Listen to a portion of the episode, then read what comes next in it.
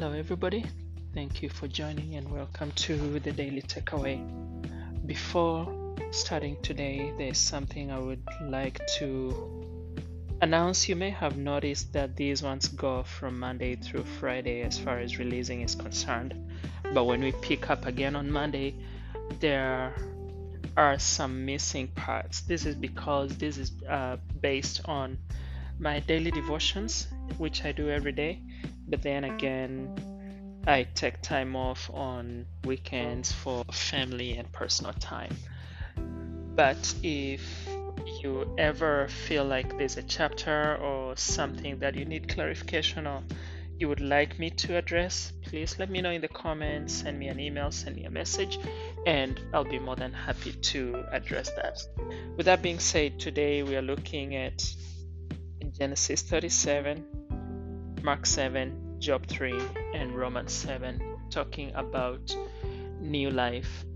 In that, sometimes you have that transition where you go into a life that was not the life you were living.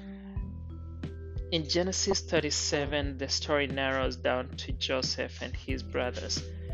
And here he is telling his brothers about his dreams. We know that he's his father's favorite and he has an ornate robe out of it.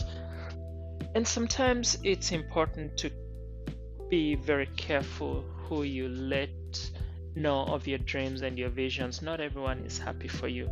His brothers become more jealous and they hate him even more. His father is a little bit upset about it just because of what the dreams imply but he keeps those things in his mind. Now, Joseph goes to see his brothers. It doesn't help that he was a tattletale, and they bind him, throw him in a dry well, then decide to sell him. And as the chapter ends, we find that meanwhile he has been sold in Egypt and he has been sold to Potiphar, who's uh, one of Pharaoh's officials and we'll pick up from there. So we know that he is in a new life than the one that he was living, while his father is mourning, thinking that he is dead.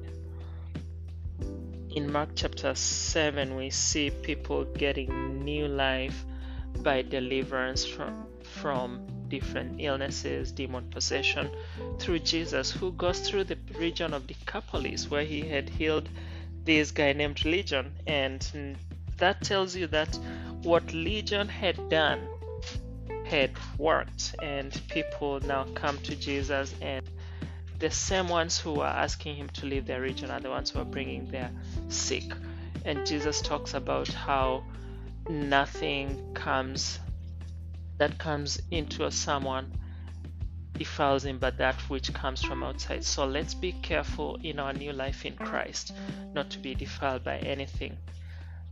Job chapter 3 is some sort of a cliffhanger. He just starts speaking, and we can feel his anguish as he curses the day he was born and says, May that day no, no, not be mentioned again because it would have been better if he had died than go through all this trouble.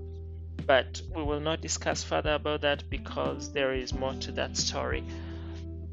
Romans chapter 7, Paul says some of the words that we quote a lot, like uh, the good that I want to do, I do not do, and the bad that I want to do, I do. And that we can be bound by sin, but if we are in Christ, then we're not bound by sin, but we're bound by grace.